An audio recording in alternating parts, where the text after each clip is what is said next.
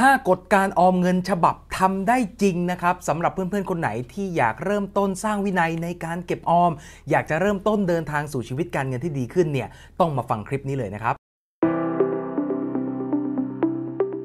สวัสดีครับ ผมวินกูรูริฟวิ่งนะครับ ถ้าพูดถึงเรื่องการเก็บการออมครับ ผมเชื่อว่าหลาย ๆ คนคงรู้ว่ามันเป็นเรื่องที่ดี และการออมเนี่ยมันเป็นเรื่องจำเป็นที่ยังไงก็ตามเราควรต้องทำมันใช่ไหมครับ แต่ปัญหาก็คือคนไทยจำนวนน้อยมากจริง ๆ ครับ ที่มีเงินเก็บเงินออม โดยเฉพาะอย่างยิ่งครับ น้อยเข้าไปอีกครับ คนที่จะสามารถเก็บออมได้ จนมีเงินใช้ในวันที่เกษียณแล้วนะครับ เพื่อให้ทุกคนเห็นภาพชัดเจนขึ้นนะครับ ผมมีข้อมูลข้อมูลหนึ่งอยากให้ทุกคนดูกันนะครับ จากข้อมูลของธนาคารแห่งประเทศไทยนะครับบอกว่าบัญชีเงินฝากออมทรัพย์ หรือบัญชีธนาคารของคนไทยกว่า 90%ครับในนั้นน่ะมีเงินไม่ถึง 1 0 0 0 0แบาทครับดังนั้นหมายความว่าคนไทยส่วนมากเนี่ยยังไม่มีเงินเก็บไม่มีเงินออมกันใช่ไหมครับ ดังนั้นถึงแม้ว่าหลาย ๆ คนจะรู้ครับว่าการออมการเก็บเงินเนี่ยมันเป็นเรื่องดีและควรจะต้องทำแต่เอาเข้าจริงๆมันก็ไม่ใช่เรื่องง่าย ๆ เลยใช่ไหมครับดังนั้นเนี่ยวันนี้ผมเลยอยากจะมาแชร์เทคนิคนะครับวิธีการ 5 ข้อที่จะเปลี่ยนนิสัยเรานะครับจากคนที่ไม่เคยเก็บเคยออมเลยเนี่ยกลายมาเป็นคนที่สามารถเก็บออมได้ในทุก ๆ เดือนกันนะครับและผมต้องบอกทุกคนเลยนะครับว่าการออมนะเป็นพื้นฐานของการวางแผนการเงินใด ๆ ก็ตามนะครับไม่ต้องไปพูดถึงเรื่องการลงทุนต่อยอดอะไรเลยนะ ถ้าวันนี้คุณยังไม่มีเงินเก็บไม่มีเงินออมนะครับ เดี๋ยวไปดูกันครับกฎข้อแรกของการออมนะครับก็คือต้องจ่ายให้ตัวเองก่อนเสมอนะครับ ข้อนี้สำคัญเลยนะครับ ต้องบอกว่าโดยส่วนมากครับหลาย ๆ คนเนี่ยจะมีสมการการออมหน้าตาประมาณนี้ครับ ก็คือมีรายได้มีเงินเดือนเข้ามาแต่ละเดือนนะครับ แล้วก็เอาไปลบกับเงินกินอยู่ใช้จ่ายนะครับในแต่ละเดือนเหลือเท่าไหร่ค่อยไปออมนะครับ ต้องบอกว่าถ้าเรามีสมการการออมแบบนี้เนี่ยโอกาสน้อยมากนะครับที่เราจะสามารถออมได้ เพราะอะไรครับเพราะแต่ละเดือนเงินไปหมดตั้งแต่ไอ้พวกค่าใช้จ่ายรายเดือนแล้วถูกต้องไหมครับ หรือถ้าเดือนไหนมันพอเหลือเนี่ยเราก็จะไปหาวิธีทางที่ทำให้เงินมันหมดอยู่ดีครับ มันมีคำหนึ่งผมชอบมากเลยนะครับเขาบอกว่าคนเราเนี่ยจะมีความสามารถพิเศษอย่างหนึ่งครับ นั่นก็คือเราจะสามารถขยับรายจ่ายไปให้ใกล้กับรายได้ได้เสมอ ตอนเราเงินเดือน1 5ื่นเราก็จะสร้างรายจ่ายประมาณ1 5ื่นแต่วันที่เงินเดือนเราไป4ี่ห้าหมื่นหกหมื่นอะไรอย่างเงี้ยครับเราก็จะไปสร้างรายจ่ายระดับ4ี่ห้าหกหมื่นประมาณนี้นะครับดังนั้นสมการการออมถ้าอยากจะเริ่มต้นออมให้ได้นะครับมันต้องเปลี่ยนครับเป็นรายได้ลบเงินออมนะครับและที่เหลือเท่าไหร่ค่อยเอาไปใช้จ่ายนะครับแค่เปลี่ยนง่าย ๆ แค่นี้เองครับมีเงินได้เข้ามาหักออมก่อนที่เหลือค่อยเอาไปใช้จ่ายนะครับแค่ทำข้อแรกนี้ได้นะ เราก็จะเปลี่ยนแล้วครับเปลี่ยนเป็นคนที่สามารถเริ่มเก็บเริ่มออมได้แล้วนะครับซึ่งในเชิงปฏิบัติครับถ้าเกิดว่าวันนี้เราเป็นพนักงานเงินเดือนเนี่ยก็จะทำง่ายหน่อยนะครับก็คือเงินเดือนเข้ามาวันไหนนะครับเราก็หักเงินออมของเราออกไปก่อนเลยครับและเหลือเท่าไหร่เราค่อยไปกินอยู่ใช้จ่ายในเดือนนั้นๆนะครับส่วนสำหรับกลุ่มฟรีแลนซ์นะครับถ้าอยากจะวางแผนเก็บออมเนี่ยเงินของพวกฟรีแลนซ์จะเข้ามาเป็นรอบๆใช่ไหมครับเงินเข้ามารอบไหนครับเราก็หักไปเลยณรอบนั้นเลยก็ได้นะครับหรือถ้าทำอาชีพค้าขายครับก็อาจจะหักออมจากกำไรในแต่ละเดือนหรือแต่ละสัปดาห์ก็ได้ครับ ซึ่งวิธีมันจะแวรี่ต่างกันไปนะ แต่กลุ่มที่ทำได้ง่ายที่สุดครับ คือกลุ่มพนักงานเงินเดือนครับ เข้ามาวันไหนคุณก็ตัดไปวันนั้นเลยนะครับ จะได้ออมก่อนใช้ครับ กฎข้อ 2 ของการออมนะครับ ก็คือเราทุกคนควรที่จะต้องตั้งเป้าหมายการออมในแต่ละเดือนให้มันชัดเจนไปเลยครับว่า แต่ละเดือนเราจะออมเท่าไหร่นะครับทำไมต้องตั้งเป้าหมายรู้ไหมครับ เพราะว่าถ้าไม่ตั้งเป้าหมายเนี่ยเราก็จะไม่รู้ไงครับว่าสรุปแล้วเราต้องทำเท่าไหร่ทำยังไง แล้วพอคิดไม่ออกวิธีที่ง่ายที่สุดก็คือเลือกจะไม่ทำมันใช่ไหมครับ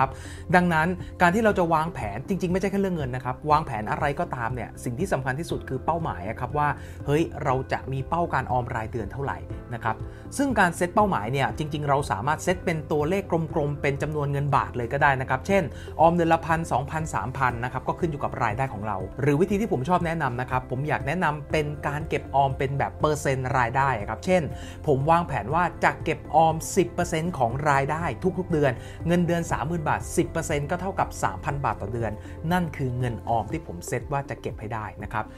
ซึ่งต้องบอกว่าไอ้ตัวเลขที่เรามาคุยกันในข้อ 2 นี้เนี่ยอยากให้เป็นแค่ตัวเลขมินิมัมหรือตัวเลขขั้นต่ำที่ต้องทำให้ได้ ขีดเส้นใต้คำว่าต้องทำให้ได้นะครับหมายความว่าทุกเดือนอย่างเร็วๆที่สุดนะครับจะต้องมีเงินก้อนนี้เก็บให้ได้ทุกเดือนนะครับซึ่งแน่นอนนะครับว่าเดือนไหนเนี่ยถ้าเกิดว่าเรามาบริหารจัดการใช้จ่ายแล้วมันเหลือเงินเพิ่มในแต่ละเดือน เพราะว่าเราเก็บไปก่อนแล้วใช่ไหมครับ10%ประมาณนี้นะ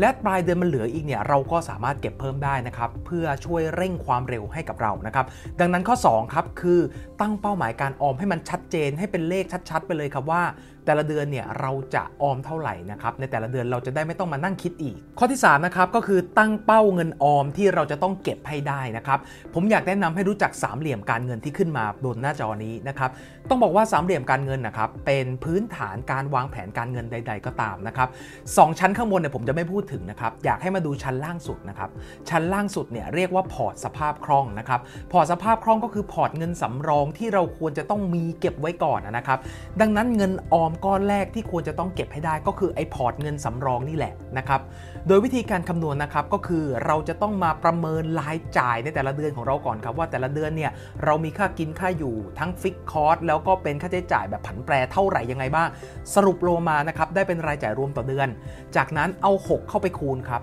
เงินสำรองก้อนแรกที่เราต้องเก็บให้ได้คือ 6 เท่าของรายจ่าย นะครับดังนั้นเป้าหมายการออมเป้าหมายแรกนะครับก็คือการเก็บเงินสำรองให้ได้ 6 เท่าของรายจ่ายต่อเดือนให้ได้นะครับยกตัวอย่างนะครับถ้าเกิดผมคำนวณออกมาแล้วเนี่ยว่ารายจ่ายต่อเดือนผมประมาณ 20,000 บาทนะครับผมก็เอา 20,000คูณ6นะครับดังนั้นพอร์ตเงินสำรองที่ผมต้องเก็บต้องออมให้ได้ก้อนแรกนะครับก็คือ 1 2 0